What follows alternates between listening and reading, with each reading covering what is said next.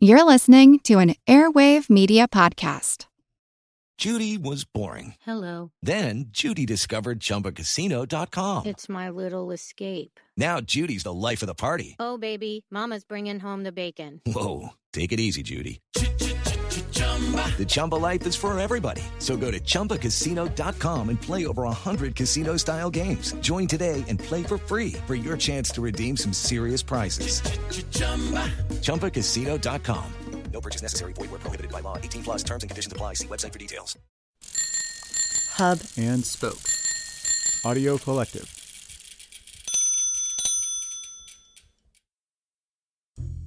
The Constant is brought to you by Industrial Artifacts. Industrial Artifacts is home to more than 20,000 square feet of vintage lighting, seating, tables, advertising, and other found objects, each with a story to tell.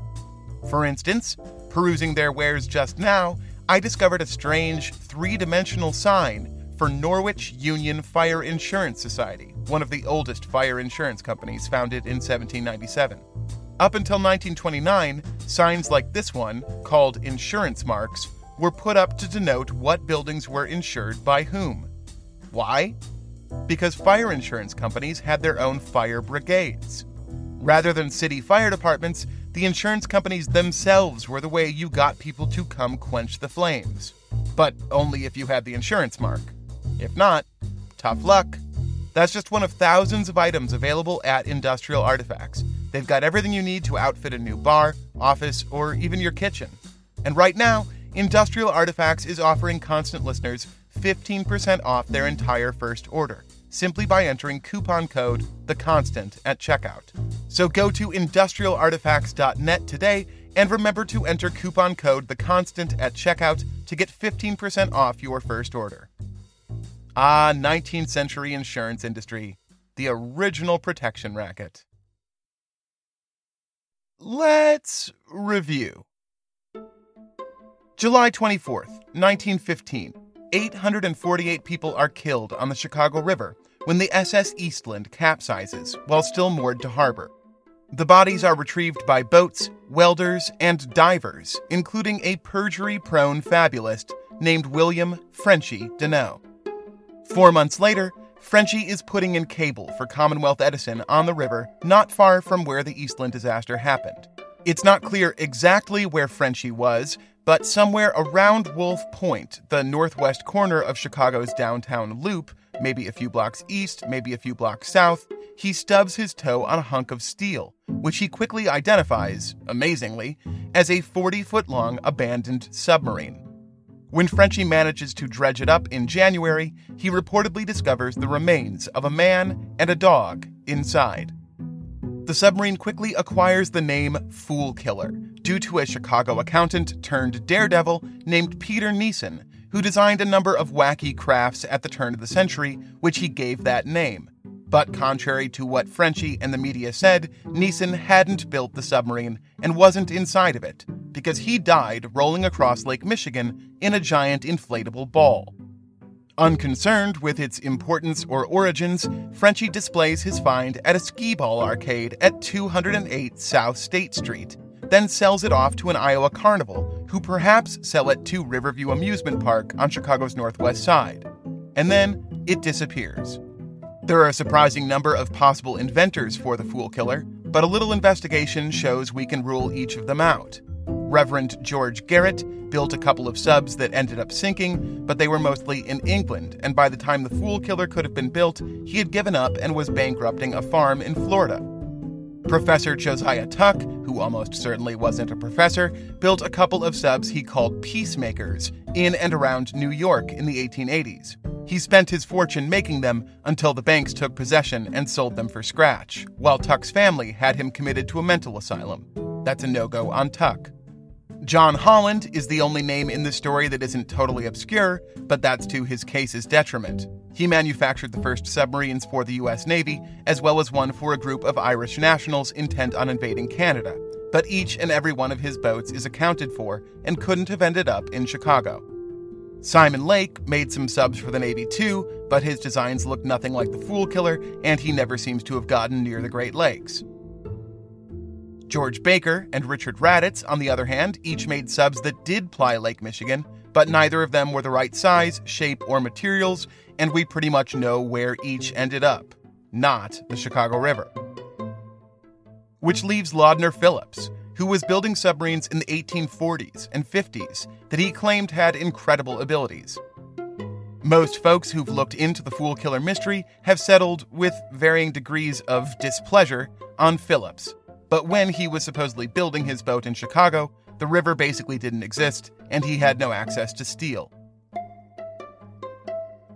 That's it. That's everybody.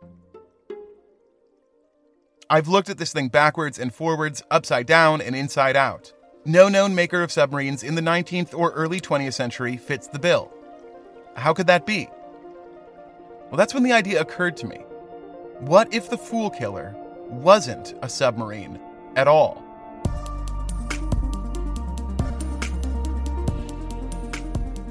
This is The Constant, a history of getting things wrong. I'm Mark Chrisler, and this is the final episode of a series investigating that supposed submarine The Fool Killer Part 5 The White Whale.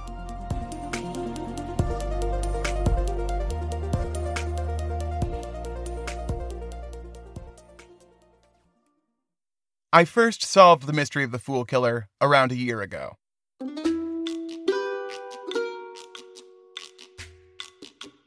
Having worked unsuccessfully through each noted submarine builder of the 19th and early 20th century, I had one of those outside the box thoughts. Maybe the thing Frenchy Deneau pulled out of the river wasn't a submarine. If the Fool Killer was just a boat, then almost anybody could have built it. If the Fool Killer was just a boat, it might explain why nobody recorded it being in Chicago. If the Fool Killer was just a boat, nobody would have made a big Googleable stink about it sinking. There was only one problem. The Fool Killer didn't look like a boat. Not like any boat I'd ever seen, at least. It looked, as you can guess, like a submarine. And why would a boat, built somewhere before 1900, look like that? Surprisingly, I can answer that.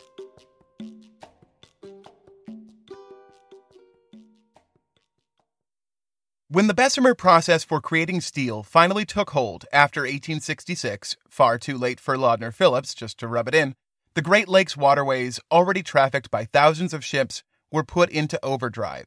Michigan, Minnesota, and upper Wisconsin had mainly supplied lumber and copper, but suddenly their large deposits of iron ore were extremely valuable, and most of it had to be transported via the Great Lakes and their adjoining rivers and locks. The explosive growth of steel in the region was a self reinforcing process. The very steel the ships were shipping was also shipped to steel the ships. With the new miracle material, ships could be built larger, cheaper, and safer. Potentially. In practice, an average of 10% of the Great Lakes fleet sunk, wrecked, or broke every season. That fleet numbered more than 3,000 ships at its height, which means, let's do the math here, math isn't scary, it's our friend, that around 300 ships were going down each year. Why were the casualties so severe? Well, sailing is dangerous. That's not a very exciting headline. But the general dangerousness of water work was magnified by two factors. One, the Great Lakes are really rough waters, particularly Lakes Superior and Michigan, which are especially huge. Late in the sailing season, the waves on Superior and Michigan can hit nearly 30 feet, and they come much faster than on the open ocean. Typical ocean waves have a period of about 20 seconds. On the Great Lakes, that period is cut to between 3 and 5 seconds. That's four times as many waves buffeting ships on freshwater compared to salt. Oh, that's important to say too. The Great Lakes don't have any salt, so things floated on them are less buoyant, substantially less buoyant, than on the sea. The waters are big, the waters are fast, but these are still lakes, littered with shoals and sandbars and rocky outcroppings and hazards galore. A Great Lakes freight voyage might take weeks to go from the head of Superior at Duluth, Minnesota, down to the head of Lake Michigan at Chicago. But unlike a similarly long oceanic voyage, there were never long periods of assured deep water. You could hit something at any time. The other compounding danger of shipping in the area was the rivers and locks. A larger ship might handle the lakes better, But you could only build so big if you needed to get through the various locks that connected each lake to one another and to the rivers that brought your cargo to its eventual destination. So instead of building bigger, Great Lakes Freight in the 1870s through the turn of the century had to content itself to pulling smaller barges across the lakes and down the rivers. With steamship propellers getting better every year, the muscle of the work was fairly simple. The barges, though, were not. Most of the barges, or consorts, of the time were old wooden schooners with the masts and sails sawed off. And the new purpose built barges followed the same basic design and shape as the jury rigged ones. It was a less than ideal arrangement. The old ship bows and decks didn't follow their toes very well. The wash from the lead boat's propellers kicked them around, and they were liable to get blown about or keeled in high winds and waves. The new steamships and the old sailing ones they dragged around with them were, in short, not very compatible. Just take basic navigation on the lakes, for instance. If there are big waves, a steamship wants to turn its nose into them and plow through. But sailing ships were never built to move against the waves because that typically would mean to move against the wind, which is the opposite of the point. So a steamship captain on Lake Michigan towing a consort was damned if he did and damned if he didn't. Like the black and white section of a late night infomercial, there had to be a better way. Enter Alexander McDougall. McDougall was born in Scotland in 1845. The family was frightfully poor, so in 1854 they moved to Ontario in hopes his father could find better work there. It sorta happened. He quickly found gainful employment at a mill in Collingwood, but within a year there was an accident at said mill and McDougall's dad was killed. That left Alex, just 10 years old, as the man of the house, back when such a figure was very much a necessity. In 1861, when he was 16, he worked as a blacksmith's apprentice up until July, when he signed on as a deckhand on the steamship Edith and ran away from home. He returned at the end of the year with a box of silver coins he earned on his off hours, shining shoes for passengers, some cornmeal, a rifle, and, for his mother, an oven. In his autobiography, he says, uh, Often since then, I've made in a single year what seemed a fortune to me but was never so rich in my life as when I took the new stove and meal and the dimes back to my mother. It was the first time since the family left Port Ellen in Scotland that we really had all we wanted to eat. There was no turning back from this tiny bit of comfort. McDougal was hooked. Over the next nine seasons, he worked his way up from deckhand to porter to second mate to first mate to pilot. During the winter of 1870, he helped build the China, the India, and the Japan, three of the first steel ships on the lakes. When SS Japan was completed in September of 1871, McDougall was given command as captain. Five years later, he got his second command, a passenger ship called City of Duluth. McDougall set down roots in the city of Duluth, even though the ship, the City of Duluth, was confusingly based out of Chicago. Don't worry about it. And married Emmeline Ross in 1876. A few more commands and successful side gigs bring us to 1880, when Alexander McDougall first started working on the Great Lakes barge problem. Let's hand it back to the man himself to describe his process. While captain of the Hiawatha, towing the Minnehaha and Goshawk through the difficult and dangerous channels of our rivers, I thought out a plan to build an iron boat cheaper than wooden vessels. I first made a plan and models for a boat with a flat bottom, designed to carry the greatest cargo on the least water with rounded top so water could not stay on board, with a spoon shaped bow to best follow the line of strain, with the least use of rudder, and with turrets on deck for passage into the interior of the hull. After demonstrating my idea by models, I could not get anything from ship owners and from captains except comments such as she will roll over, having no masts to hold her up, or she has no flat deck and bulwarks to keep the waves off, or you call that damn thing a boat? Why, it looks more like a pig. McDougall was hardly discouraged. He spent every red cent he had building Barge 101, which he launched in 1888. Barge 101 was the first of what his detractors called pig boats, but which he called whalebacks. Both terms are pretty accurately descriptive. The boats and ships built by McDougall's newly formed American Steel Barge Company had pointy spoon bows like a sow's nose, but their bodies were smooth, rounded cylinders that sat low in the water, like a barely breaching humpback. I'd say, all things being equal, they looked more like whales than pigs. But what they really looked more like were, yeah, submarines. The arguments for McDougall's whalebacks were that 1. They could hold a lot of freight without sitting too deep in the water to pass through the locks. 2. Their bows could handle the wash from being pulled by a boat or going headfirst into waves. 3. The enclosed, rounded top would cause waves to crash right over them, making them virtually unsinkable. In each of these ways, the whalebacks were, uh, well, less successful than Hope, but still very successful. When people talk about McDougall's whalebacks, they often tell the story as if they were miserable, catastrophic failures. But that's not so. The ships themselves performed pretty well on the whole. They had problems, for sure. They sat low in the water, which made them hard to see, so they had a nasty habit of being run over by other conventional ships. Their hatches were small, so they were tough to load and unload, and the hatches had to be curvy, like the ship, over time, the bowing of those curves meant the hatches lost their watertight seals, which made them quite sinkable indeed. And to make up for the difficulty in loading and unloading, several of the whalebacks were eventually retrofitted with cranes on their decks, which made them top heavy and caused most of those ones to capsize and sink. Remember, though, the average loss for the Great Lakes fleet was 10% per year. So while that all may sound bad, it's well within the standard deviation. The average service life of the whalebacks was nearly 40 years, which is pretty damn impressive, especially considering that almost all of them were built in a period of just half a decade, between 1888 and 1893. The real failure of the whalebacks was a business one. To finance the building of the whalebacks, McDougall went into business with John D. Rockefeller, owner of Standard Oil and the richest man in history. In 1889, they struck a deal.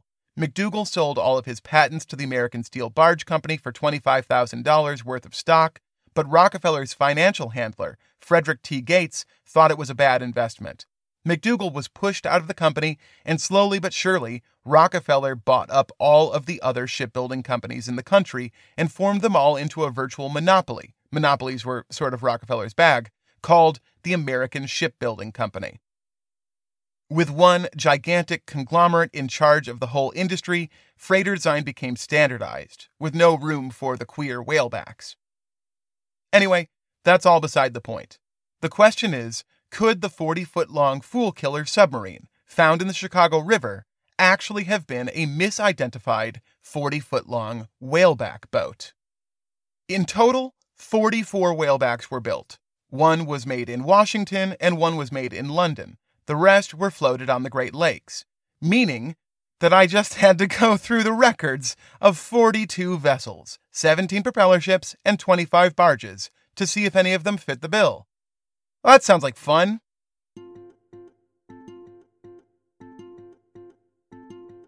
Let's begin with the most famous of the whalebacks. Everything is relative. The SS Christopher Columbus, Launched in 1892, the Christopher Columbus is the only whaleback to have been built as a passenger liner to carry thousands of tourists to and from Chicago's Columbian Exposition of 1893. She was an exquisite ship, painted bright ivory like the white city she brought the people to, her slooping, rounded, whalish hull cut above the waterline, shooting the six mile route from Navy Pier to the Jackson Park Fairgrounds in just 20 minutes with 5,000 aboard. She was also pretty strange looking. With four decks and a giant steam stack atop, it looked almost like a whale had surfaced beneath a cruise ship and begun carrying it around on its back. And what a cruise ship! Inside, the Christopher Columbus was decked in electric lighting, illuminating the velvet carpets, oak paneling, etched glass, and marble columns. There were two restaurants, a movie theater, a barber shop, and even an indoor bike track. Postcards from the Great World's Fair, birthplace of cream of wheat and braille printing, moving walkways and electric trains, the Ferris wheel, and Harry Houdini's escape act, featured, instead of any of that, the strange, tall Queen of the Lakes, as the ship was affectionately known. After the World's Fair, Columbus was leased to the Goodrich Transit Line, who added yet another deck to the ship's already curious height, complete with new state houses, and put her to work making regular daily voyages between Chicago and Milwaukee. SS Christopher Columbus remained a popular and sightly way to make the commute up until 1915, when its notable height suddenly became a liability.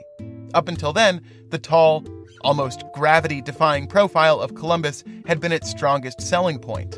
But after July 24th, when the SS Eastland capsized at harbor, killing nearly 850 people just east of Christopher Columbus's regular berth, people saw the immense ship in a different light. To assuage fears and stem the exodus of passengers, Christopher Columbus steamed out onto Lake Michigan with 4,000 sacks of sand piled around her decks and 300 crew who moved the weight from one side of the ship to the other while the whaleback whirled around in tight circles before tugs and pleasure boats and a crowd who watched from back on shore.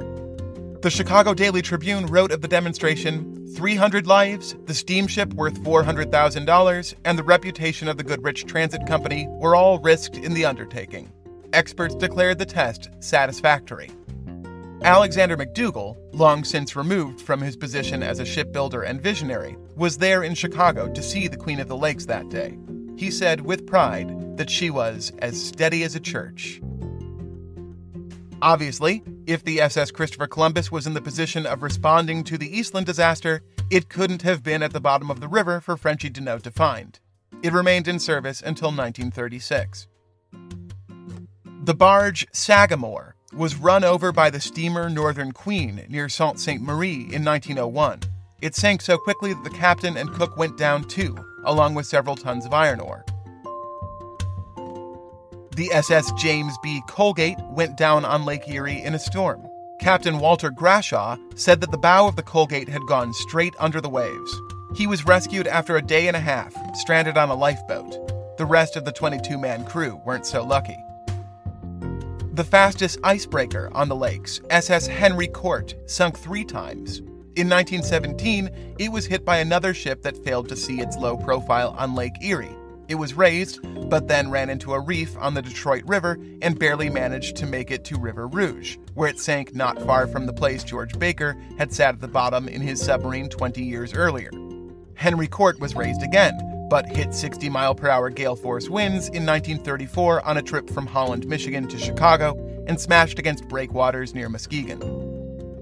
Barge 115 was on Lake Superior in December 1899 when the moorings attaching it to its steamship consort broke in a storm. The crew managed to land it on Pic Island in Ontario and then built a raft out of the wreckage, which they sailed to the mainland and safety. Whew. Five down, 38 to go. SS E.B. Bartlett sank off Cape Cod, 1916. SS Thomas Wilson collided with the SS George Hadley and sunk in 1902 just outside of Duluth, Minnesota. Barge 102 foundered off Cape Charles, Virginia. Barge 103 foundered off Sandy Hook, New Jersey. Barge 104 founded in Cleveland, Ohio. Barge 105 foundered off Fire Island, New York. Barge 110 exploded, burned, and sank at St. Rose, Louisiana. Eh, and then it struck me. I flipped back towards the top of McDougall's Great Lakes Whalebacks, an actual book I paid human money for, to Barge 101. McDougall's first whaleback. When it was launched in June of 1888, his wife, Emmeline, is said to have announced, There goes our last dollar. But she was wrong. In the near term. I mean, eventually she was pretty much right, but Alex got at least a few years of told you so's before she got hers. Barge 101 sank four years after it launched, near Detroit, but then it was raised again and sold to Barrett Manufacturing Company, who turned it over for ocean use. On December 3, 1908, she was being towed by the tugboat John Hughes, bound for Halifax, Nova Scotia, when both ships were lost with all hands off of Seal Island. But that wasn't what caught my eye. To me, the important thing about Barge 101 wasn't where it sank or that Emmeline spit on its creation. The important thing wasn't that it was the first of McDougall's whalebacks. It was that it was the smallest. There were a few whaleback barges that were only a tiny bit bigger. Barge 201, which was stranded on Sandy Hook in 1919, Barge 202, which foundered off Barnegat, New Jersey in 1908. But Barge 101 was the shortest whaleback ever built and it was 178 feet long, more than four times longer than the Fool Killer. God damn it. Once I realized there were no whalebacks even nearly on the same scale as the Fool Killer, the many problems with my theory started popping out of the background. To me, these obscure boats were a clever solution. To Frenchy Deneau and the people reporting on the Fool Killer, whalebacks were still a part of life in Chicago. In 1915, there were 26 of them on the water, including the SS Christopher Columbus, which was moored at the Rush Street Bridge, right where the Fool Killer was found. From my 21st century vantage point, mistaking these weird novelty boats for submarines seemed natural, but at the time of the discovery, no one would have. I was back at square one. Worse than that, really. In the course of trying to solve this mystery, I'd managed instead to knock down the only two explanations out there. Lodner Phillips couldn't have built the thing, and now neither could Alexander McDougall. I went through a couple of other long shot possibilities. There was a short entry in a not too credible 1880s encyclopedia that mentioned a submarine being displayed in London in 1859, built by a Mr. Delaney of Chicago. That sent me down a frustrating rabbit hole as I couldn't identify who the hell this Delaney could possibly have been. But eventually I concluded it was an associate of Lodner Phillips and that what he had displayed in London were merely the plans for a submarine, which was never built. Then there were a few other non submarine submarines, boats which, like the whalebacks, looked approximately enough like they might go underwater that perhaps somebody might believe they did. In 1820, Muhammad Ali, not that one, the governor of Egypt, gave King George IV a gift a 70 foot long granite obelisk built circa 1500 BC called Cleopatra's Needle but nobody could figure out a good way to ship the thing to London until 1877, when a professor named Erasmus Wilson decided to give it a go. He built a barge, which he also called the Cleopatra's Needle, a big, floating metal cylinder, just large enough to hold the obelisk, and just round enough to roll it to its final display place once it made it up the Thames. The barge Cleopatra's Needle, with the statue Cleopatra's Needle inside it, was abandoned in a strong gale on the Bay of Biscay in October of 1877, but it was found a few days later and towed to Spain. The barge was repaired, international governmental hands were shaken, and both needles were delivered to London on January 15, 1878. The ancient one was put on display, while its boat was broken up for scrap. So, not our fool killer.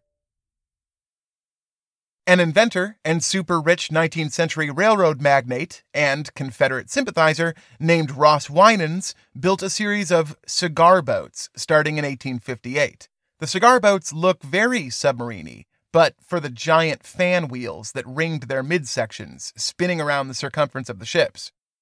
This design, to put it charitably, didn't work very well, but Winan took it from one nation to the next, trying to pawn off the crappy idea initially in Maryland before moving to Southampton in England, and then St. Petersburg, Russia.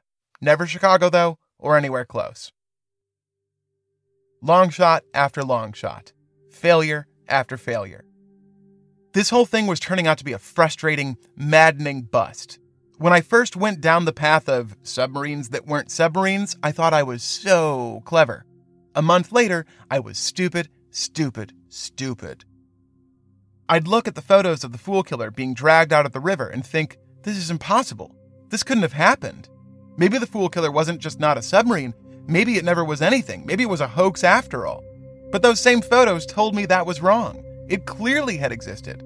There it was, big and long and metal, its pokey little nose and lines of tiny round windows like shiny buttons down a navy jacket. The newspaper articles and carnival ads, for all their unreliable details, weren't just inventing the whole thing.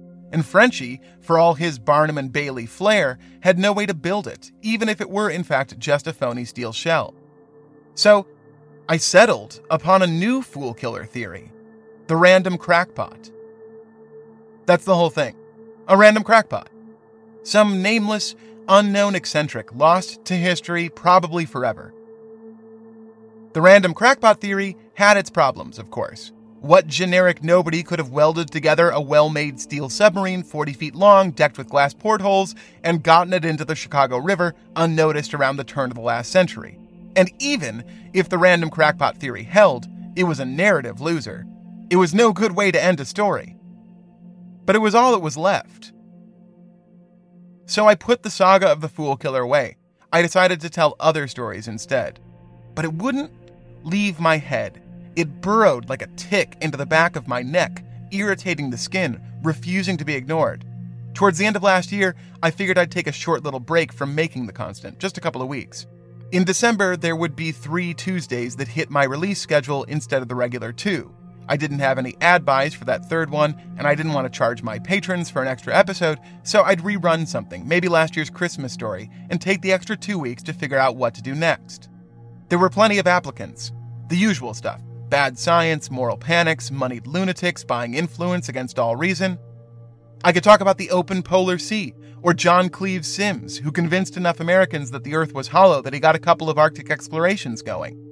But in the back of my head, where the tick lives, I was still thinking about the fool killer, more and more. Eventually, Heather said, You should do what you're most excited about. You should do the fool killer. I could. It was what I wanted. I could tell the story of the Eastland disaster and Frenchy Deneau. I could talk about Peter Nissen, the humble accountant who built nutty boats in his free time when he called himself Mr. Bowser. I could talk about the Fenian raids and Professor Tuck being committed by his family to stop him spending all their money on submarines, and John Holland, who thrice won awards from the Navy that they refused to give him. I could even talk about the Polar Sea, even talk about John Cleves Symmes. But I didn't have an ending. That was a problem. Whatever. I decided before Christmas I'd just tell the story anyway. Maybe I could end by talking about Alexander McDougall and his whalebacks, about the time I thought I'd figured things out. Or maybe I'd just have to end imagining the random crackpot, make it a meditating bunch of Susan Sontaggery on the impossibility of certitude and yada yada yada. That'd be fine. Koenig didn't solve the Adnan Syed case either. I began going over my old research and adding more to it fresh reading, rereading, I won't pretend I didn't have a faint little bird within my breast, still hoping that the solution would jump out at me. Of course I did. But I didn't really think it would happen. So, naturally, that's when it did. Just after Christmas, three months ago, I began solving the mystery of the Fool Killer for the second time.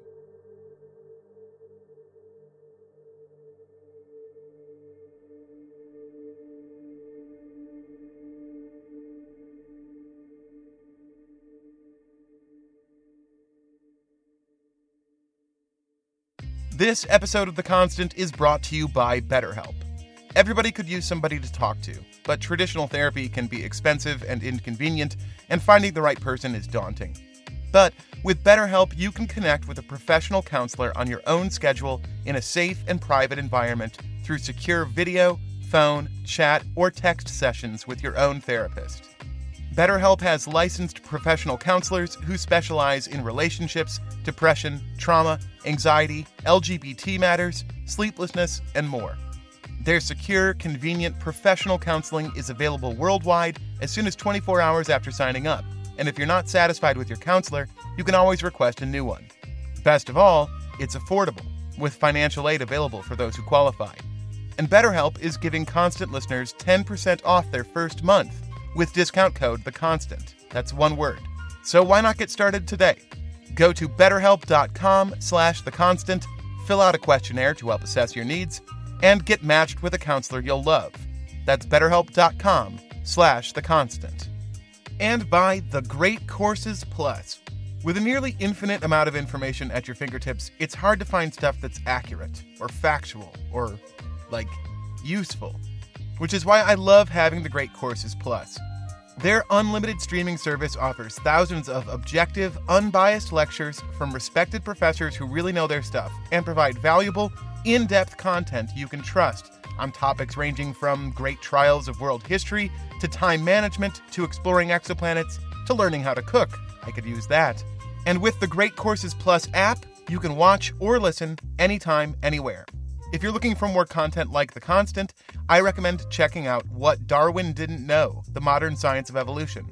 Darwin's theory of natural selection changed our understanding of life, the universe, and everything. But there's so much Darwin was unaware of that others have had to fill in since Origin of Species. He didn't know how heritability worked or what DNA was. He didn't have an inkling about why things age or what leads to mass extinctions. and he couldn't have dreamed of today's gene editing techniques and the opportunities and dangers they present.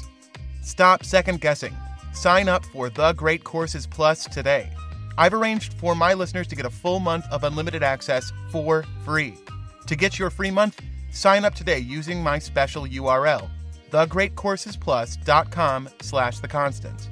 Don't wait any longer. Go to thegreatcoursesplus, P-L-U-S, dot com slash the constant, one word. Remember, thegreatcoursesplus.com slash the constant. Lucky Land Casino asking people what's the weirdest place you've gotten lucky? Lucky? In line at the deli, I guess? Aha, in my dentist's office. More than once, actually. Do I have to say? Yes, you do. In the car before my kids' PTA meeting. Really? Yes. Excuse me, what's the weirdest place you've gotten lucky? I never win and tell. Well, there you have it. You can get lucky anywhere playing at LuckyLandSlots.com. Play for free right now. Are you feeling lucky? No purchase necessary. Void where prohibited by law. 18 plus. Terms and conditions apply. See website for details.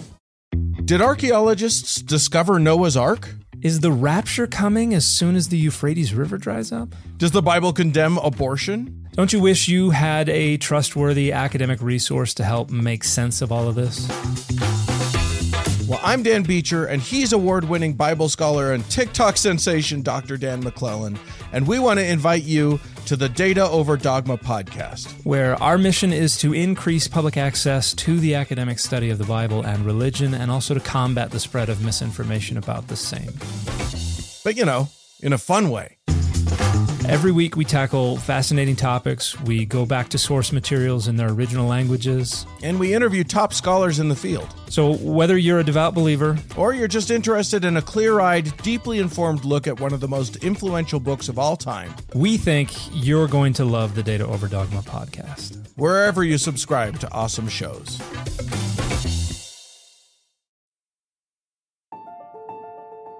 I don't know how I hadn't seen it before. Well, yes, I do. It's because it was barely there. Out of all the stuff I'd read about Chicago history and submarine history and the Fool Killer itself, there was a name that came up exactly three times in short parenthetical asides that started with words like maybe and perhaps and ended with phrases like, and that's all we know. There wasn't much to it. In all the noise of inventors and daredevils and competitions, it was like a tiny little whisper, only discernible with your ear directly against the door. Perhaps this is the submarine model Lewis Gatham built in 1896. Who the hell was Lewis Gatham? A few hours of furious Googling and newspaper archive searches quickly demonstrated to me why none of the people I was reading had any more to say. There was virtually nothing out there about this Lewis Gatham. A very small handful of articles about a couple of inventions, including, well, maybe that's describing a submarine. But there was something funny about the few bits and pieces I found about this Lewis Gatham. His name was spelled differently from one sentence to the next. I started searching a little more broadly. A couple of results about a Lou Gatham. A few more when you spelled Lewis with a W. There was a Lewis Gotham that got a hit or two. And then I tried the other spelling I'd seen G A T H M A N N. Lewis Gathman. Suddenly, the dull whisper transformed into a cacophonous chorus. The name Lewis Gathman probably doesn't mean anything to you today, but a century ago, it might have. One of the first things I found about Lewis Gathman was an article in the San Antonio Light. In 1915, on the eve of America's entrance in World War I, Thomas Edison suggested that the government should create a research lab for the greatest American scientists and inventors to create new and incredible weapons of war. The Secretary of the Navy, Josephus Daniels, thought that sounded like a great idea. He formed the Naval Consulting Board with the mission of providing the United States with, quote, machinery and facilities for utilizing the natural inventive genius of Americans to meet the new conditions of warfare. The members of the Naval Consulting Board were among the most impressive thinkers in American life. Edison, naturally, Leo Baekeland, the father of plastics, Elmer Sperry, inventor of the gyro compass, Nobel laureate Arthur Compton, who discovered that electromagnetic radiation contained particles, Matthew Bacon Sellers, an early aviation pioneer who created a ridiculous looking quadruplane, Hudson Maxim, who made smokeless powder, Nikola Tesla, who needs no introduction. And right there in those ranks was our man, Louis Gathman. In the early days of the 20th century, Louis Gathman was one of the most notorious inventors in America. When he died in 1917, he reportedly held more patents than any other person in the world. So, what happened to him? Could he be one and the same with this Lewis Gatham? And could he be our no longer random crackpot, inventor of the Fool Killer submarine? In addition to trying to tie Gathman to the Fool Killer, I've also spent the last few months trying to figure out just who he was. Neither is easy. Most of the biographical info about him comes from family records, some details gleaned from newspaper and magazine articles, and a very brief entry in the 1908 edition of Who's Who in America. It's all woefully and frustratingly incomplete. Oh, and, and then there's the announcement in 1873 that he's been named secretary of a German men's a cappella group. Look, I'm hanging on to every scrap I can get here. He was born August 11, 1843, in Hanover, which is now Germany, but was then part of Prussia. According to Who's Who, he studied engineering somewhere in Lüneburg. Very reliable source, that Who's Who. In 1864, when he was 21, he immigrated to America, setting up in Philadelphia. It's not clear how long he stayed there, but by 1870 at the latest, he'd moved to Chicago and was living a ritzy life in a mansion overlooking Lincoln Park. I'm not clear on how he managed that, by the way. Up until 1874, he was working as a machinist in a factory on Erie Street which made middling purifiers to remove wheat husks, which isn't a mansion kind of profession generally. But he was already applying for patents left, right, and center, so maybe the blinds or hinges he invented were bringing home the bacon. It's also possible that he married into money, though it doesn't seem likely. His first wife was Henrietta Schroeder. She was also a Prussian immigrant, but they seem to have met here in the States. Chicago, Philadelphia, who knows? But in 1873, she gave birth to their first child, Emil, who will come up down the line. Henrietta Schroeder Gathman gave birth to at least one more child, possibly two, in the 1880 census, there's a daughter, Emma, listed, who would have had to be born somewhere between 1875 and 1879. Henrietta Schroeder Gathman then died in childbirth on September 7, 1881. There's no record of who this baby was or whether it survived, but neither Emma nor the mystery baby ever make the public record again. I refer to Henrietta by her full name because not long after she died, Louis remarried to another Henrietta, who was also a Prussian immigrant.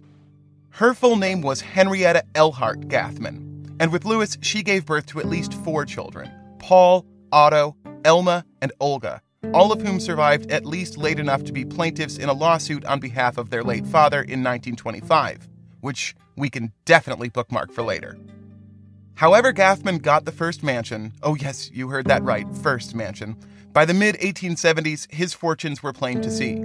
Somewhere after 1874, he left the factory and started building purifiers of his own. His first company, Garden City Mill Furnishing Company, was a booming success, manufacturing and selling tools for milling wheat flour. Garden City didn't just give Gathman more money, it also gave him more free time. By the time the first Henrietta died, Gathman doesn't seem to be concerning himself with the day to day operations anymore. Instead, he was spending his time on an increasingly broad and oftentimes bizarre set of inventions and patents. Most everything I can tell you about Gathman's life and personality outside of that tiny biographical sketch comes from those inventions, and they make a terrifically interesting character study.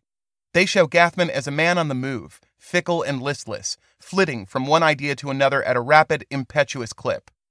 Like so many of the people in this story, he's given to grand pronouncements and big promises. Was Gathman a crackpot?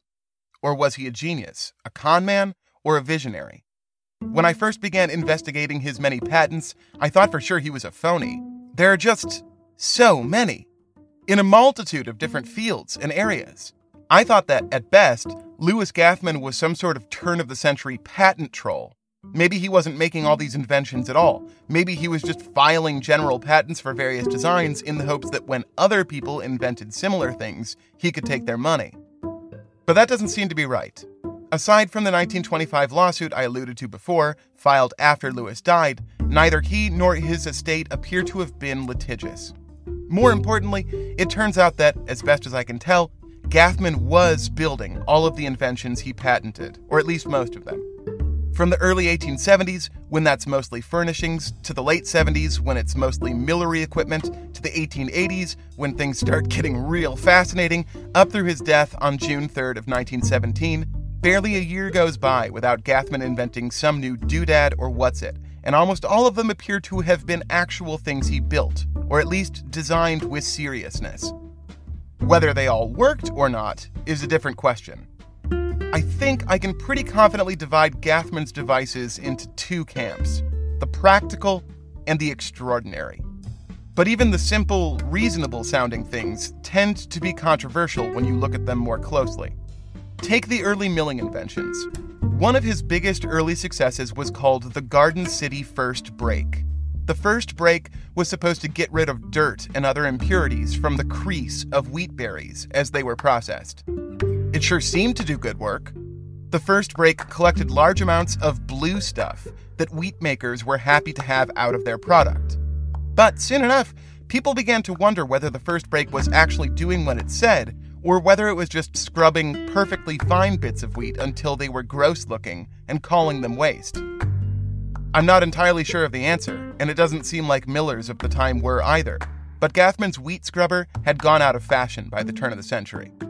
If we fast forward towards the end of his life, we find him patenting a new method for manufacturing sugar in 1913. When I first started looking into this, it seemed like a real big deal.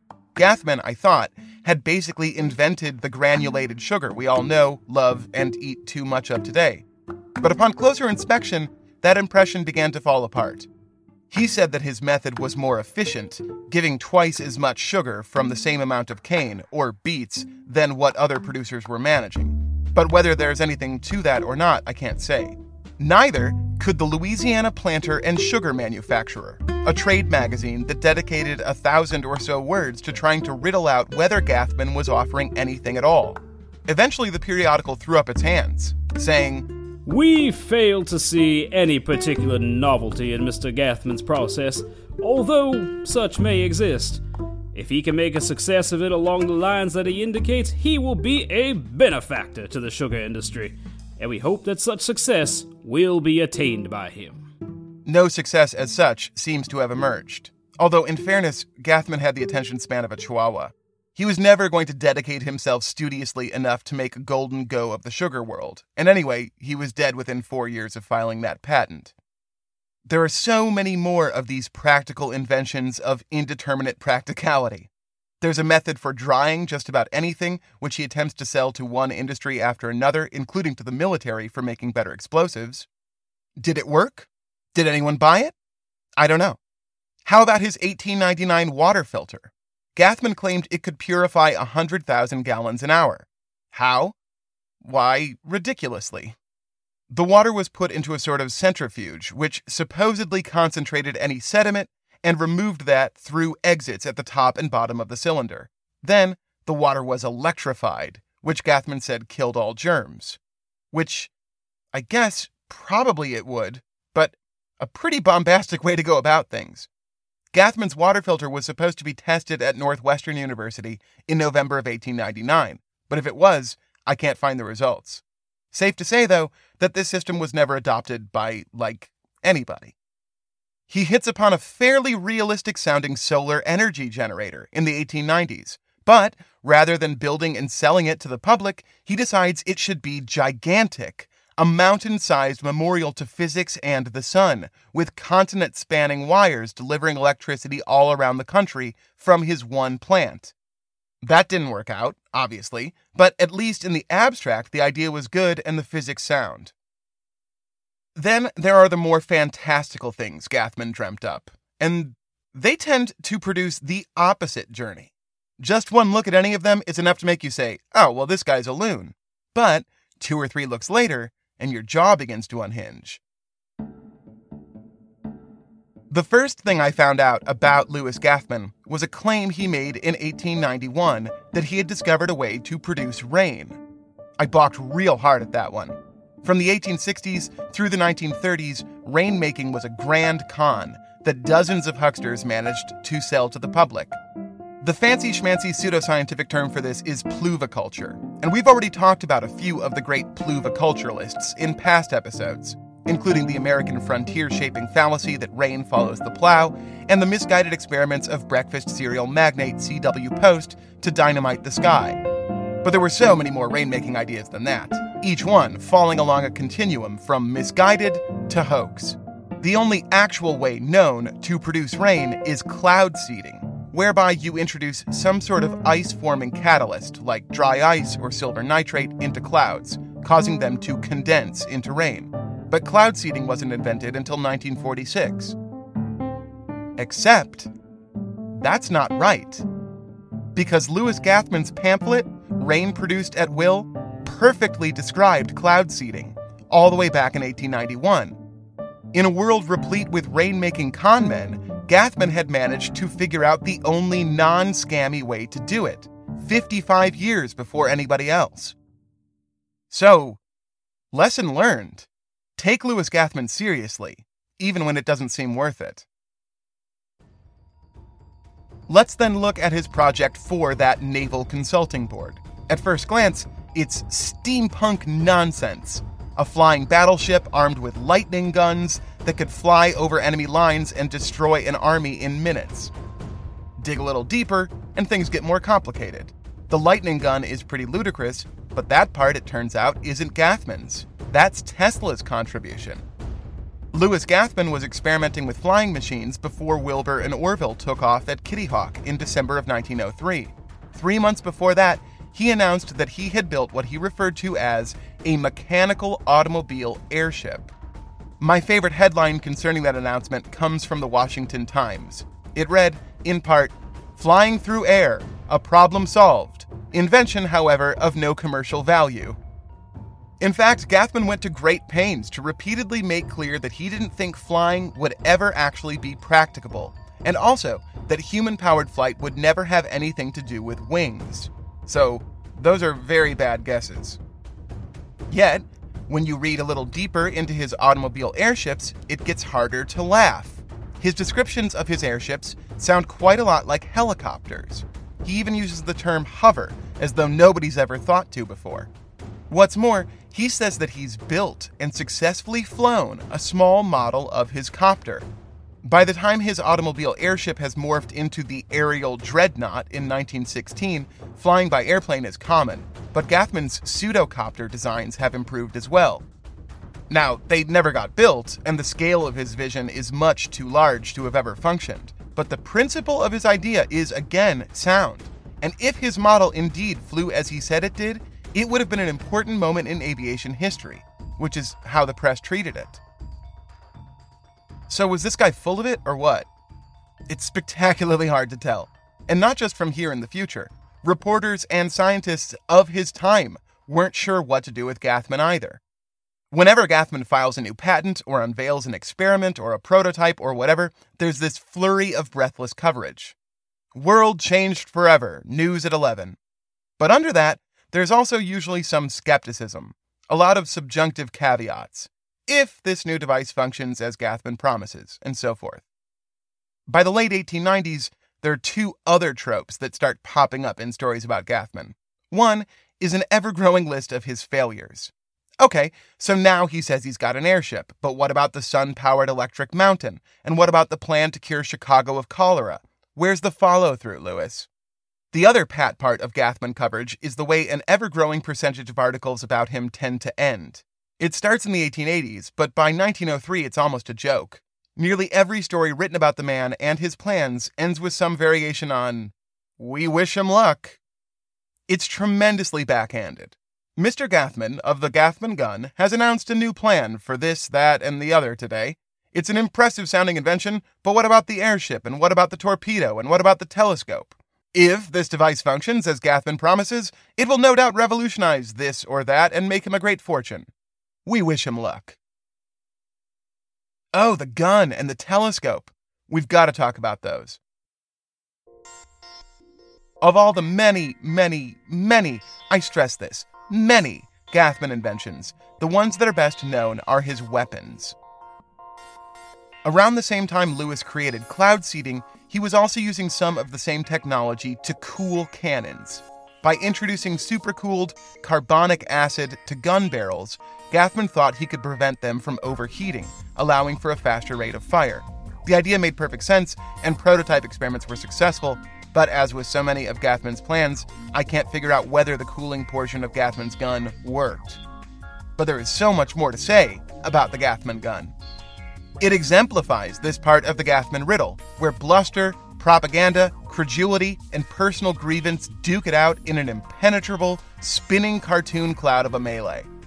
That initial idea for the quick firing carbonic acid cooled cannon seems to have come to Gathman in late 1890 or early 1891. The snowballing of subsequent ideas that would eventually culminate in the Gathman gun system followed almost immediately. In September of 1891, he tested that first invention at Fort Sheridan in Chicago, and while the test was informal, both Gathman and the military observers on site touted it as a success. By the next month, Gathman was waving around something much bigger than a gun that doesn't overheat. Literally much bigger. Over the next few years, he designed larger and larger cannons, up to a 16 inch gun that positively dwarfed any then in service. But that wasn't the important part. As numerous legislators and military personnel noted over the next decade, a gun but bigger isn't really an invention. Instead, the real bread and butter of Gathman's system was the shells. Let me hand off the description duty to the Roanoke Times, October 4th, 1891, less than a month after the first test of the cooling barrel. Louis Gathman, discoverer of the Chicago process of producing rain, has also invented a new method of throwing dynamite shells. Ready? Here comes that first standard Gathman press caveat. If Mr. Gathman's scheme proves to be what he claims, the naval battle of the future will be a very brief affair, but full of results.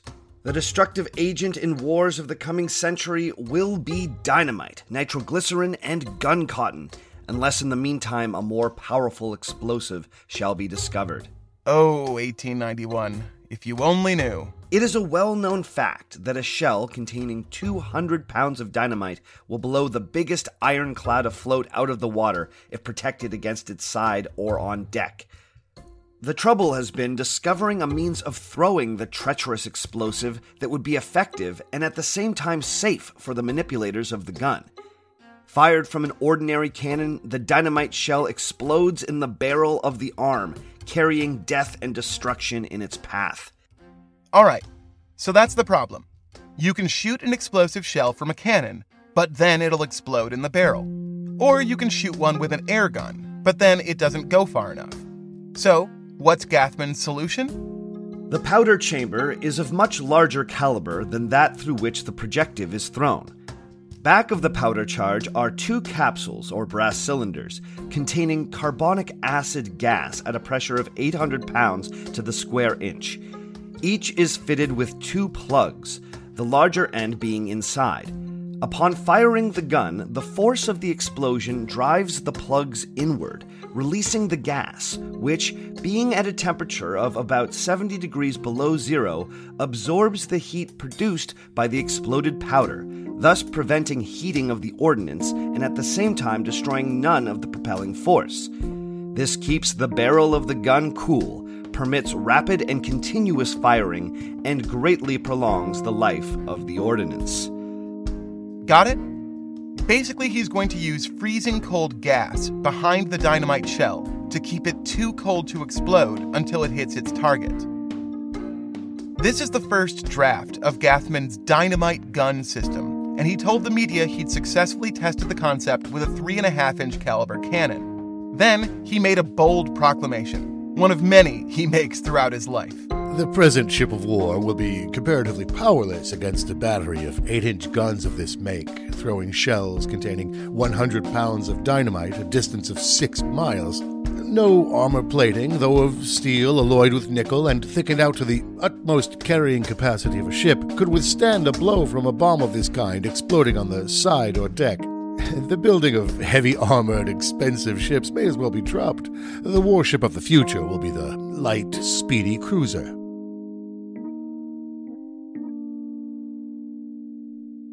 Over the next 10 years, Gathman continued building, experimenting, refining, and testing his explosive ordnance concept.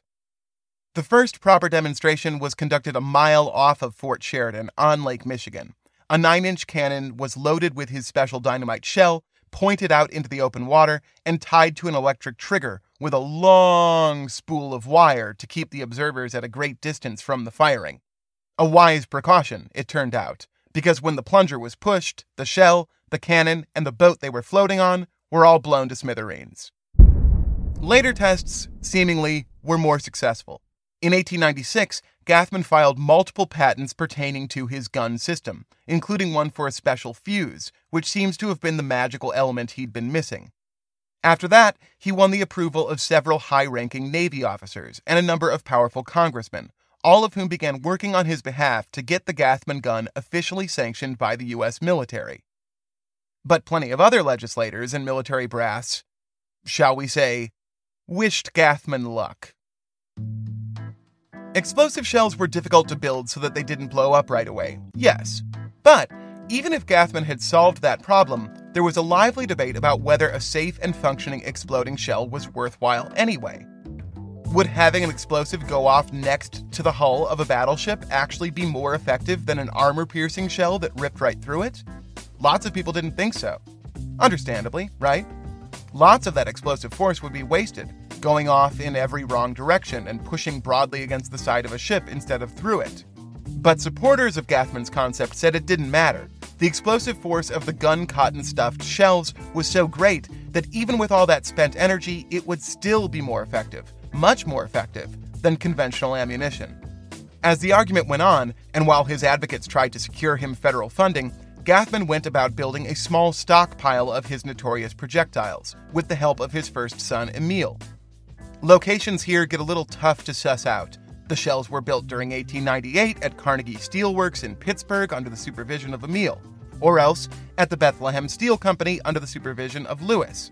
But Emil was by then living in Baltimore, or else Washington, D.C., where Louis also moved to sometime around 1898, except that both of them were also still living in Chicago and heading companies there. It's all quite confusing, but I guess in the grand scheme of things, not too important. Although it's worth saying that while all this ammo making and lobbying were happening, Louis was also supposedly working on a host of other inventions, including his first helicopter airship, which he said he managed to fly for two hours in Chicago until it ran out of gas. Contemporaneous sources totally and completely disagree on the efficacy of the Gathman gun. Between 1898 and 1900, several fairly large stage tests of it appear to have been conducted, but to what end? Some say they were tremendously, remarkably, unbelievably successful, and that Gathman's new system was proving to be the most deadly and destructive weapon of war ever forged by man. Others say the shells did nothing at all. Still others say that they blew up more guns, just like they did that first time off of Fort Sheridan. Are any of these accounts true? Are all of them? Who the hell knows? With each successive account, Gathman attracts both more believers and more skeptics, each of whom sounded off in newspapers, journals, and even the congressional record to state emphatically that Gathman was a genius and a fraud. In 1900, his advocates finally succeeded. They got $65,000 earmarked for the construction of his 16 inch super cannon and another $10,000 for the shells. The Senate debate shows some members were hesitant to okay the money but no more than they were to finally award John Holland the funds to build his thrice award winning submarine. Both Holland and Gathman got their longed for government largesses in the same funding bill. It won't be the last time they're mentioned in the same breath.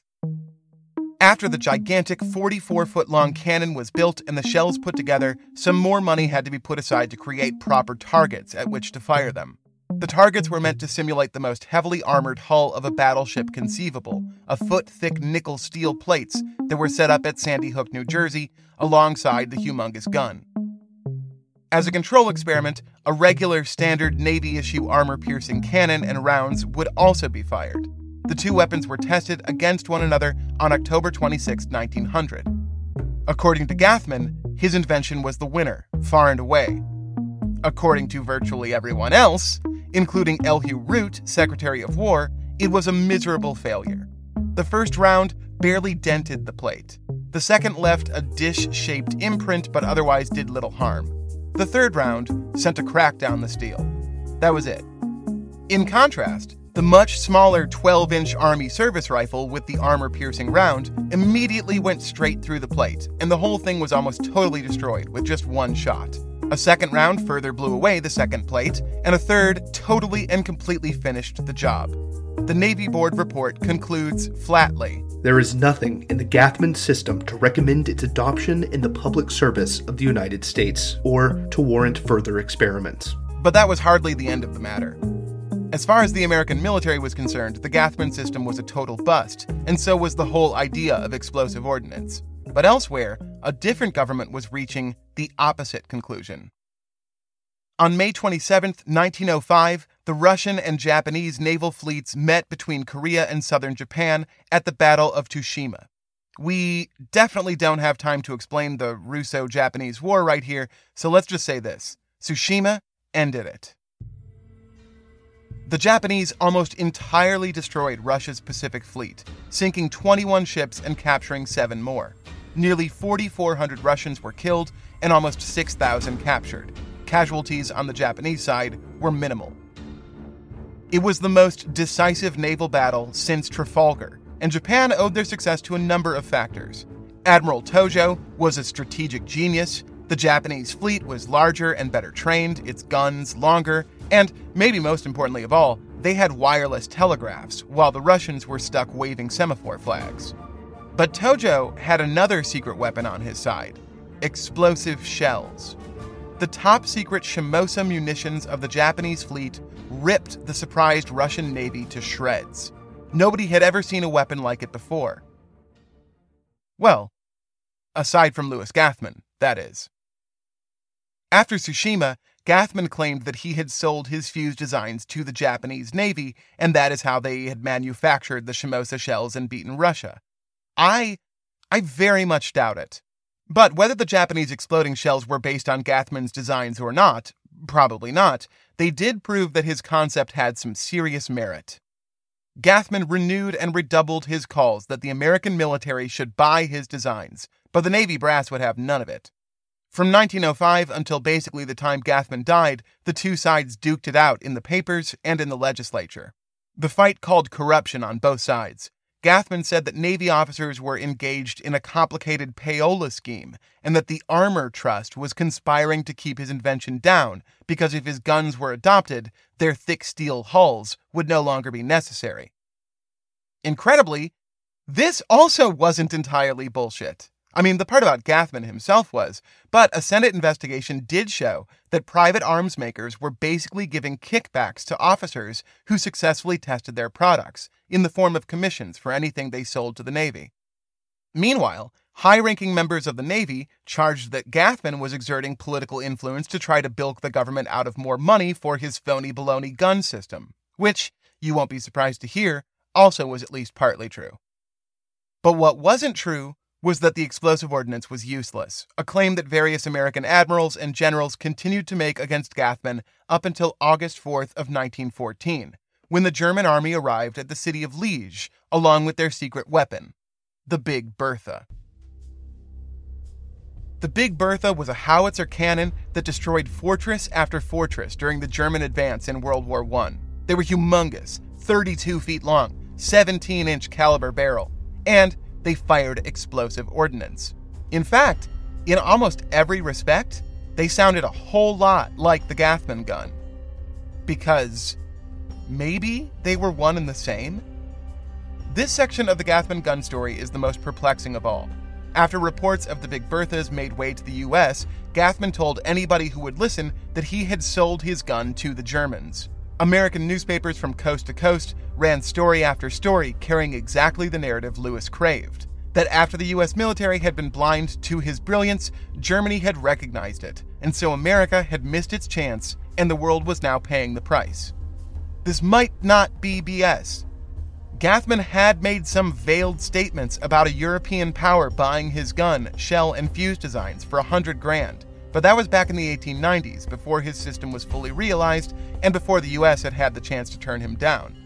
And then on the flip side, it probably is BS, Because once Germany began war criming all over Belgium and France, and American public opinion turned against the Kaiser, Gathman's story changed. He began saying his designs had not been sold to the Germans, but stolen by the Germans.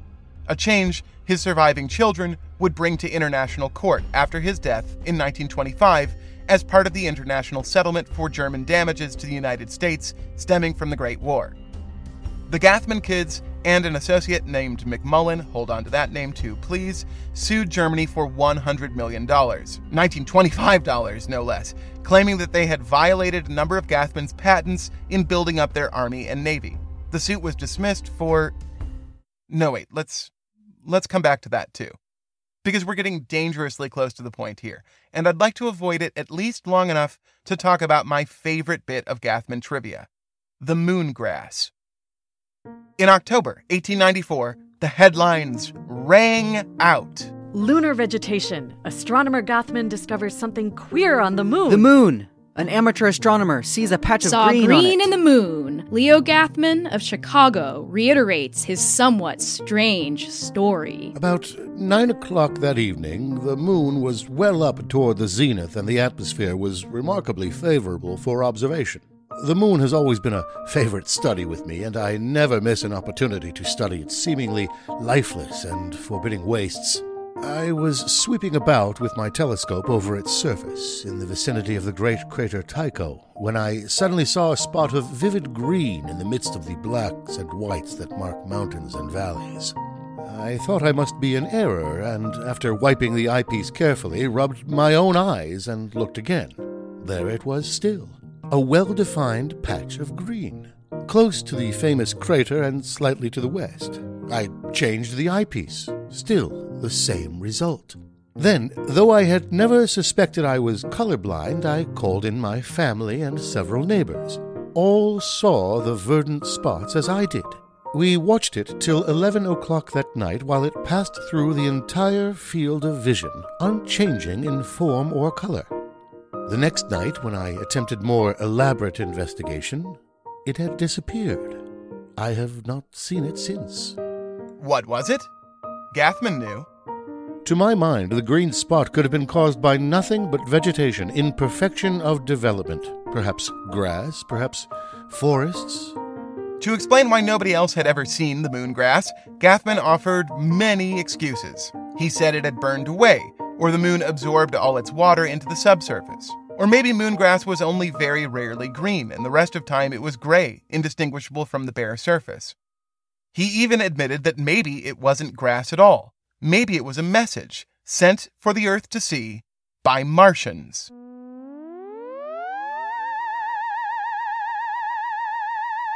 But the main reason Gathman gave for why nobody else could see the grass was simple. They didn't have the Gathman telescope. Aside from the giant dynamite hurling cannon, Gathman's telescope seems to have been his proudest invention. And, like the Gathman gun, he was willing to fight for it. The astronomer Edward Emerson Barnard said that Gathman's telescope was impossible and that the Chicago inventor didn't know what the hell he was talking about. So Gathman fired back, saying that Barnard was the one who was mistaken, that he'd been using shitty telescopes for so long that he didn't understand the capabilities of a good one. As it happens, again, Gathman was partly vindicated. Barnard's diatribe about the limits of telescopes proved to be all kinds of wrong, whereas Gathman was, well, once again, I, I don't know if he was right exactly or not.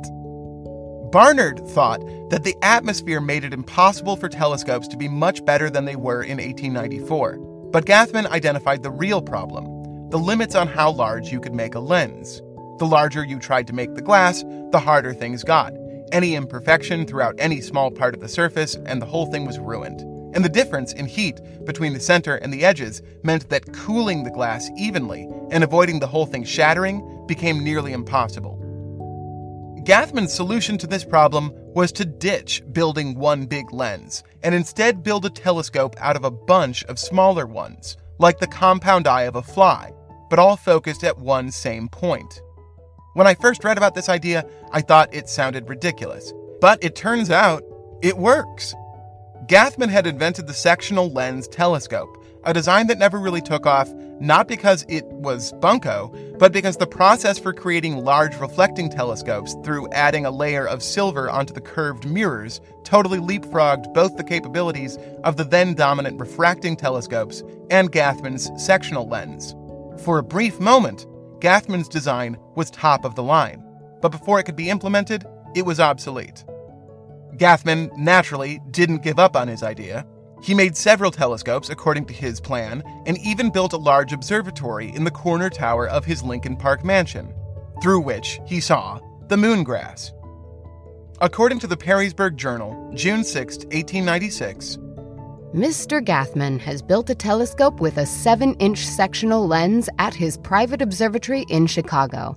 This instrument is working admirably and is said to be the equal of the telescope at the Northwestern University, which has a fine objective of 18 and a half inches. Gathman has become wealthy through several other successful inventions, notably a submarine torpedo boat, the plans of which have been adopted by the German Navy. He expects to use part of his money in building a telescope. Whoa, whoa, whoa, whoa, whoa, whoa, whoa. I'm sorry, what? What was that? Back up. I said. Gathman has become wealthy through several other successful inventions, notably a submarine torpedo boat, the plans of which have been adopted by the German Navy. Did you think I'd forgotten what we were here for? No way. I've become fascinated by Gathman. Even if I didn't think he was part of the Fool Killer mystery, he's a delicious riddle all of his own. Because what was his deal? He seems to have been a firm believer in his own creative genius. I don't think he was a huckster. He thought every last one of his many, many inventions was legit. But he was, at the least, deluded. He has some earth shaking invention to change the world every month. And then before he can do any of the fine work of figuring out whether the thing functions or how to make it better, he moves on to the next earth shaking invention to change the world. With the exception of the Gathman gun, he doesn't seem to have stayed interested in any of his own revolutionary devices for more than a couple of years. And in the case of the Gathman gun, we see the other side of things. If he did believe in something, he wasn't above bullshitting his pretty little head off to sell it. But the question at hand isn't whether Gathman's inventions work, because the invention we're interested in didn't. What we know about the Fool Killer is frustratingly bare, but the surest fact we have on it is this it sank. Sure, it could have been partially successful or temporarily successful, but at the end of the day, the thing ended up buried in mud in the Chicago River, abandoned, possibly along with a man and his dog. So, did Louis Gathman build the Fool Killer? I want to be able to give you the big, certain, explosive, sure answer. I've dreamt about what music cue I'd spend all my money licensing for the moment I finally deliver the slam dunk. The leading contender is the DuckTales theme song, cued right up to Might Solve a Mystery or Rewrite History, and then the big horns. Man, I want to play you that DuckTales song so fucking bad. I've listened to it like a hundred times in the last two months, maybe more. I fantasize about playing DuckTales.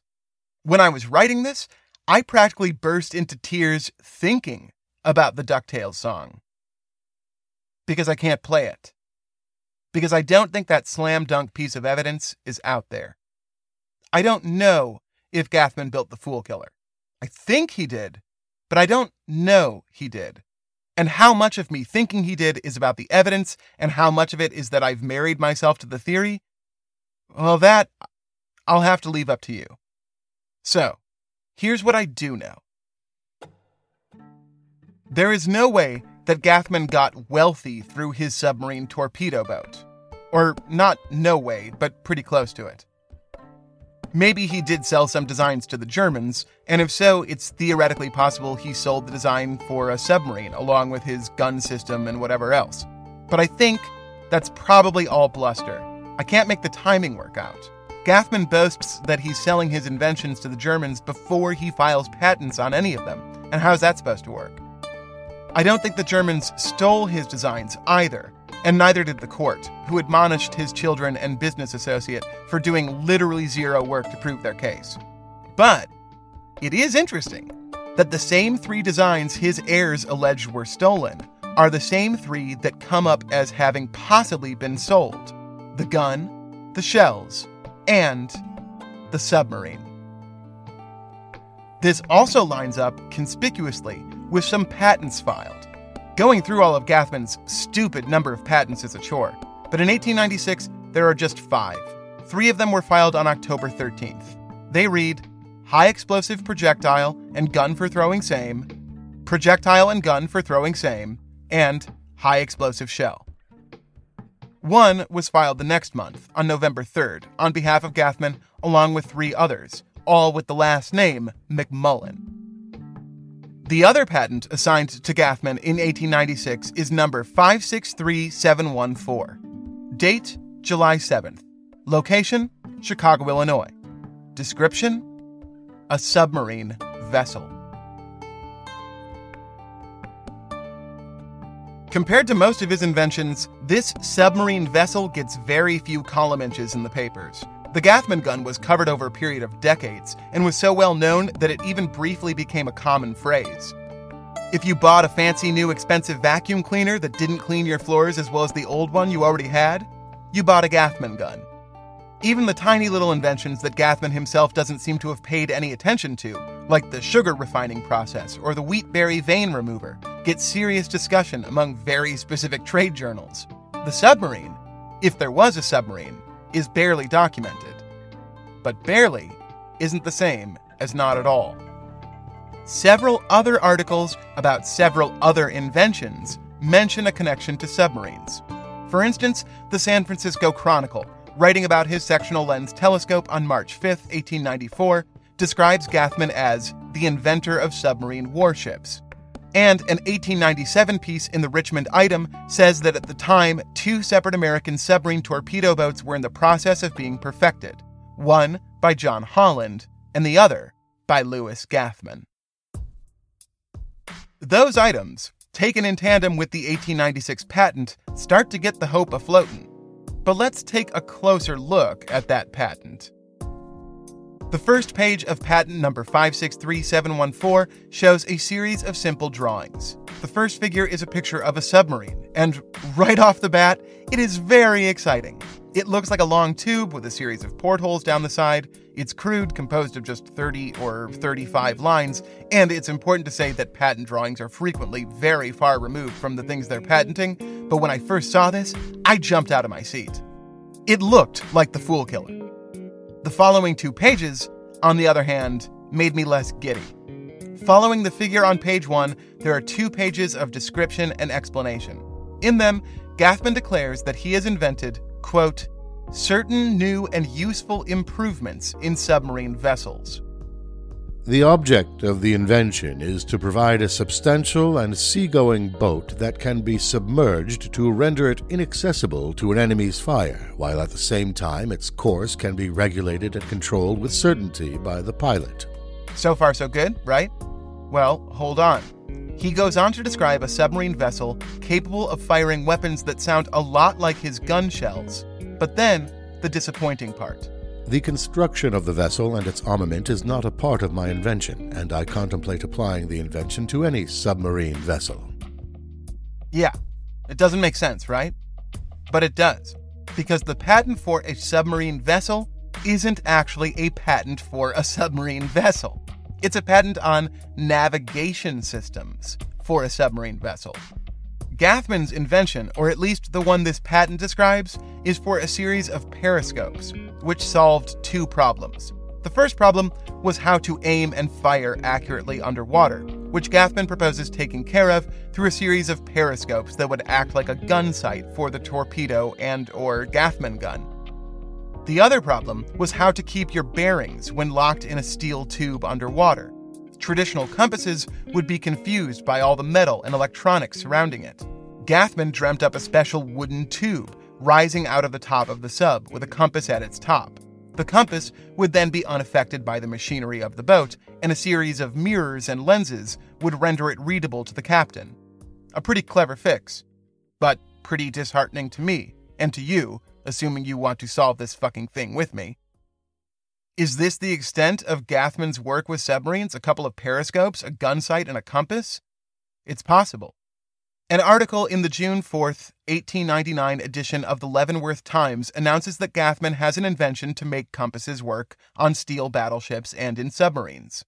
The World, out of New York, said on August 9th, 1896, that he'd invented a new way to navigate submarines, which describes the devices in the patent exactly. The San Francisco Chronicle, on August 22, 1896, makes a similar claim that Gathman has invented a new form of submarine steering. Both the Chronicle and the World note that Gathman's invention can be tested, quote, without the expense of constructing a submarine boat.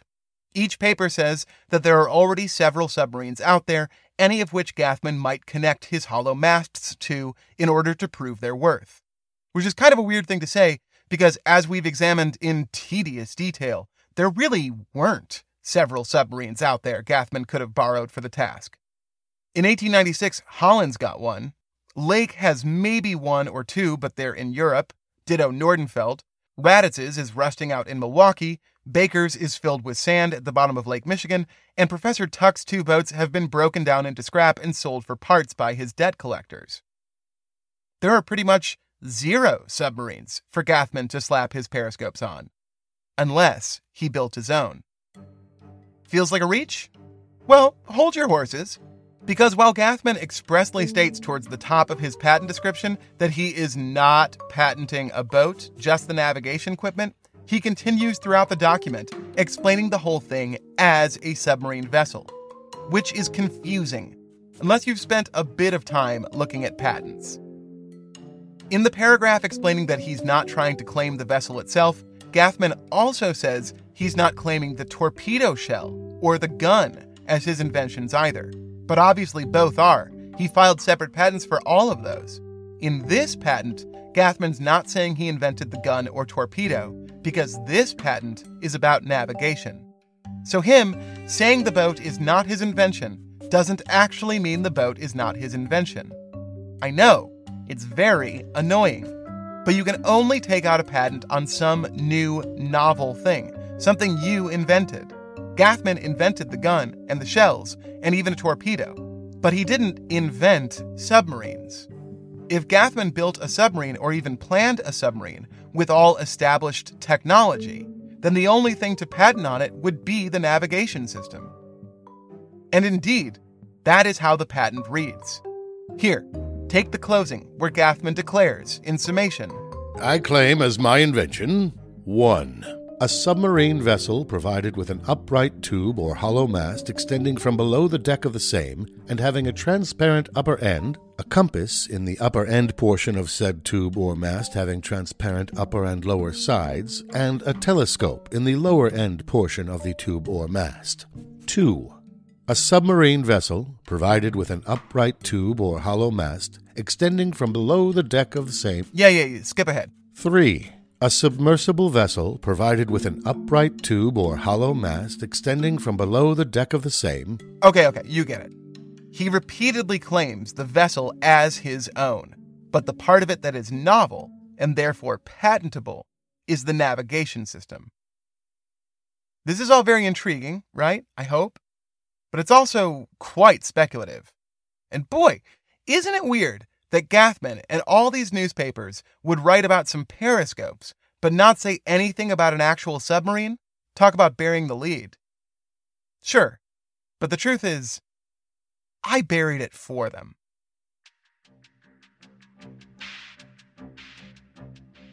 On July 7, 1896, Gathman filed his patent for the submarine vessel. A month later, two articles pop up talking about the periscopes, and then another one in the Leavenworth Times in 1899.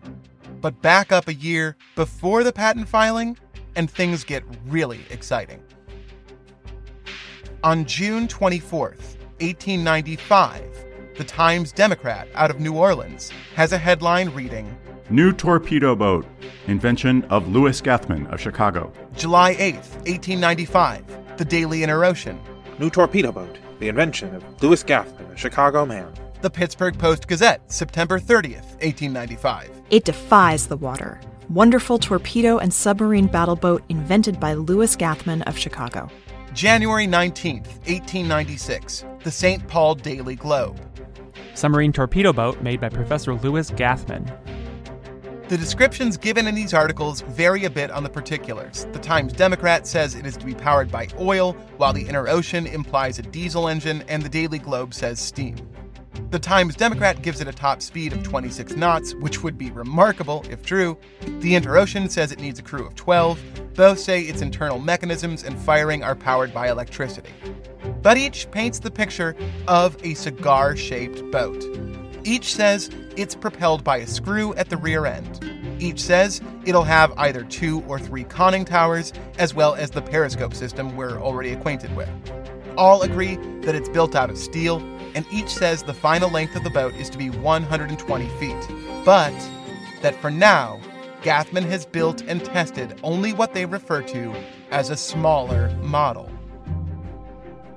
How big a model? Like a model model? Or, like, say, just off the top of my head, for example, a 40 foot long model big enough for a man and a dog. The two earliest articles, from New Orleans and Chicago, both say that Gathman plans on sending the model to the German government. That makes it sound like it must be something smallish.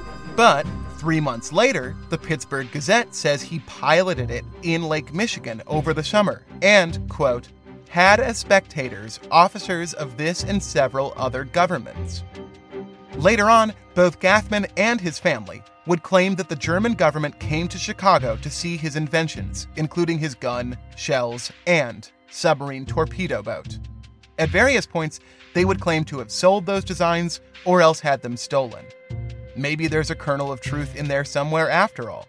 The Big Berthas and U boats of World War I weren't the same as Gathman's designs, but it's worth noting that he is not the only one who claimed to have received interest from Deutschland. Two other men working on howitzers with explosive ordnance told stories pretty nearly identical to Gathman's. One was Hudson Maxim, inventor of smokeless powder and fellow member of the Edison War Scientist Group in the First World War. At approximately the same time as Gathman, Maxim was also working on exploding shells and also also working on a submarine torpedo boat. The other was Edmund Zalinski, inventor of the pneumatic dynamite torpedo gun and also the namesake of John Philip Holland's second submarine, the Zalinski boat, which he helped fund and build. Both Maxim and Zalinski said that the German governments came sniffing around for their boats and guns. They didn't end up building any of their designs per se, but it is more than plausible that they came scouting looking for tips, and even possibly paying for them. Let's take a minute to try to get this timeline straight. Somewhere before the summer of 1895, Gathman invents a submarine. It's to be fitted with his torpedoes and maybe even one of his dynamite throwing guns, as well as his mirror periscoped navigation system. But by July, all that exists is a model. According to the Pittsburgh Post Gazette, that model was big enough to ferry Gathman and guests, possibly official German guests, in Lake Michigan sometime that summer. Then, no news. A year later, Gathman patents the gun, the shell, the torpedo, and the navigation system. But the boat itself is gone. Gathman doesn't mention it in his submarine vessel patent, although that in itself doesn't mean much, and the newspapers of the time only talk about the periscopes and compass. If Gathman's model was in fact the Fool Killer, that gap seems like the perfect window in which to sink it. But how? We're back to the same old problems again. The first vexing question of the Fool Killer mystery was how something like this got made without anybody noticing. The Gathman hypothesis answers that.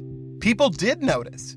Patents were filed, drawings were drawn, articles were written. But the second vexing question is how did something like this sink without anybody noticing? Maybe I don't have to address that. Maybe it's enough to say, look, this is the only guy who was building steel submarines in Chicago in the time frame available, so there you have it. If we stop right here, I think we can give Gathman 60-40 odds, with something like 37 on another random crackpot and 3% reserved for the nearly impossible Lodner Phillips claim. But I believe the Gathman theory gets us a little further than that. As far as the man and his dog are concerned, oh, who knows? But I've come to give a lot more credence to the notion that Frenchy Deneau planted the remains. It seems like such a silly and unlikely thing to do, but I think the alternatives are more implausible still. Those alternatives being that either A, a man built a big steel submarine in Chicago so secretly that when he and his dog drowned in it, nobody even knew there was anything to look for, or B, some crew of people built a big steel submarine in Chicago, and when one of them and his dog drowned in it, the rest of them decided to never tell anyone ever, ever, ever, even after everything was discovered. All things considered, Frenchie faking the bodies seems far more explicable to me. Uh, we should remember, actually, they weren't bodies, just body parts. A few bones and a skull or two, either of the dog or the man or both, we don't know. He didn't even have to plant them on the boat. He only had to say later that he'd found them. If that's right, then nobody had to be inside the Fool Killer when it went to the bottom. And that makes sense to me. Because maybe the reason the submarine sinking didn't make headlines is because it didn't sink. Not exactly, at least. What we know about Louis Gathman is that he was constantly inventing things and then moving on. It seems like he was never able to focus on any one project for the necessary length of time to truly make it work, with the exception, perhaps, of the Gathman gun and its dynamite shells, which he was working on at the same time as the submarine. And this is also why he appears at first glance, and sometimes on the second or the fifth or the twelfth, to have been a hack.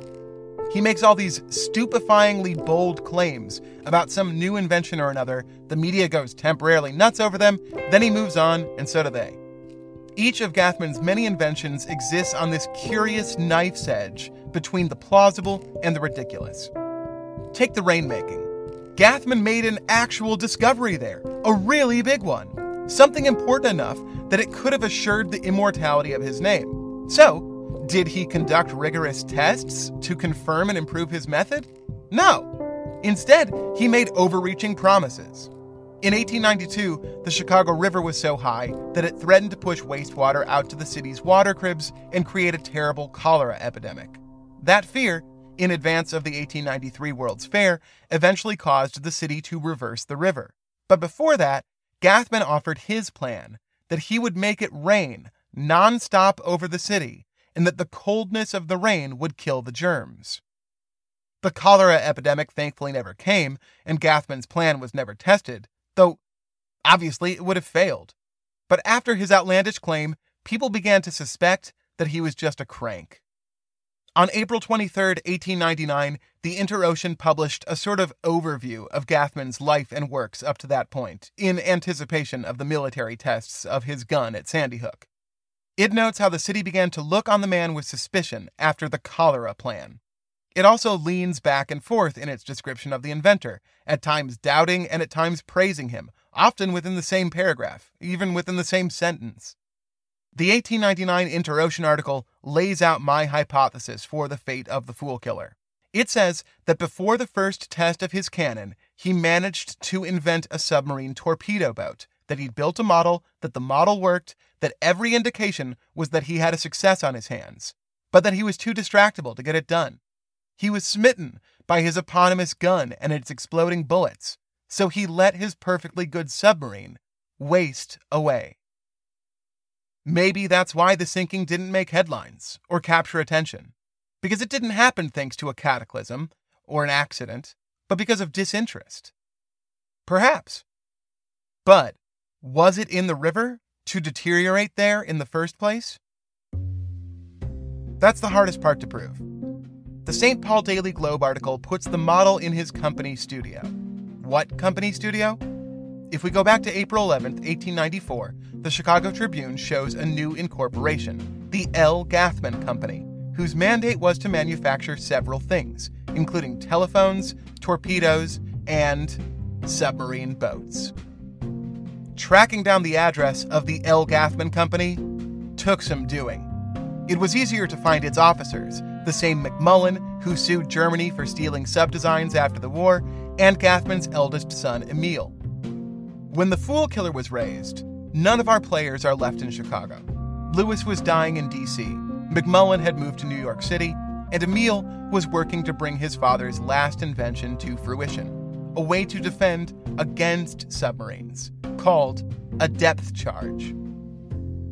Yeah, that's right. Not long before he died, Louis dreamed up a way to drop bombs underwater and have them explode at depth to collapse enemy U boats. And after his death, Emil took up that work and actually succeeded. The fuses used on World War I depth charges were perfected by Emil Gathman after initial designs from his father. But anyway, where were they all in 1895? After a substantial amount of digging, I discovered an address, but before I give it up, let's reflect on what we're looking for. The exact location where the Fool Killer was found is unknown, but we can draw a little mental map of the area.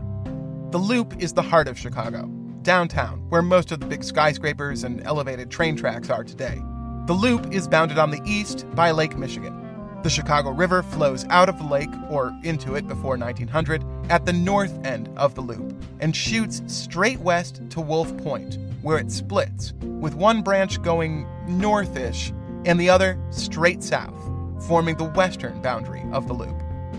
If we could put the L. Gathman Company anywhere on the river, that'd be great. But if we could put it somewhere in the vicinity of Wolf Point, a few blocks east or a few blocks south, that'd be a slam dunk, smoking gun, ducktail sort of discovery. The reporting of the Fool Killer puts it anywhere from the Clark Street Bridge just east of Wolf Point down to around Washington Street on the South Branch. And the L. Gathman Company? Well, it was on Washington Street, 40 West Washington Street. That's smack dab in the center of the loop, landlocked. Today, 40 West Washington is where you'll find Chicago's gigantic, enigmatic Picasso statue, five blocks east of the river. Five healthy, Chicago sized blocks. Any New Yorker who's found themselves in the Windy City looked at a map and said, Oh, it's only 10 blocks, let's walk, can tell you that Chicago blocks are long. Five blocks is more than half a mile. So, that's a bummer. And it's the bummer that Bummerly concludes our evidence. I still think that when you take into account the report of letting the sub waste away on the sidelines, the odds of Gathman being our man increase to, I don't know, what, 80 20? Something like that. But without being able to put his studio on the river, I don't think we can never know for sure. Which is the whole point of why I've spent six or so hours of your time on this story. When I came back home from a long, grueling day trying to finally put a nail on this story, I told Heather, I don't think I'm going to be able to prove this. And she looked at me the way my mother did when I was six years old and told her that my hamster wouldn't wake up. It was a resigned, knowing sadness that said, How did you ever think you were going to prove this? If the proof were out there, there'd be no story to tell. The story is, in effect, about the absence of proof. The state of existence is ostensibly binary. Things either happen or they don't. They exist or they don't exist. If I ask you what you had for lunch yesterday, you can probably tell me. If I ask you what you had for lunch three months ago, well, that's tougher. But even if you can't say what you ate on that random day, you know that you ate something. And whatever it was, it was a discrete, corporeal meal. You might say, either I had chicken salad or roast beef but it had to be one of those things. It wasn't some superimposition of chicken salad and roast beef. Yet, once we get a sufficient distance from events, things do seem to become uncertain in an almost quantum way. When I first started making The Constant, one of my primary goals was to highlight the difficulty of certitude. The purpose of that is twofold. On the one hand, examining just how hard it is to actually know something teaches us humility that we should not feel so confident as we do. On the other hand, I hope it also teaches us respect for the quixotic search for truth, that even the most minuscule fact available to humanity today was hard won through diligence, perseverance, and hard work. It seems like this mystery should be knowable that a 40 foot long steel submarine from the late 19th century in a river in the heart of America, a city of several million people, should be traceable. But one way or the other, the Fool Killer is of little to no historical import. It's a tidbit, it's trivia. If we knew for certain where it came from, it would change nothing about the world. But it would make the dim light of understanding just a smidge brighter. And that I think, is a worthy goal all its own. Instead, I've got to content myself with a smaller victory. When I began this series, I said that all the theories about the Fool Killer began with words like maybe. Maybe Lodner Phillips was able to build a steel submarine in 1847. Maybe Raddatz's boat somehow got down to Chicago. Maybe Holland built another ram for the Fenians. Now, at the end, I might not be able to say anything for certain, but I at least can offer a theory that begins with a stronger word. Probably. Probably the Fool Killer was built by the eccentric and forgotten inventor, Louis Gathman. And it looks like, probably, we'll have to do. Until next time, from Chicago, Illinois, where in 1908 a bill collector named Edward P. Brennan succeeded in getting the city's street numbering system redesigned so that. Oh, no, right. They changed the street numbers. Then, where was 40 West Washington Street in 1895? Right up against the Chicago River, exactly where the Fool Killer was found. Hit that fucking DuckTales theme.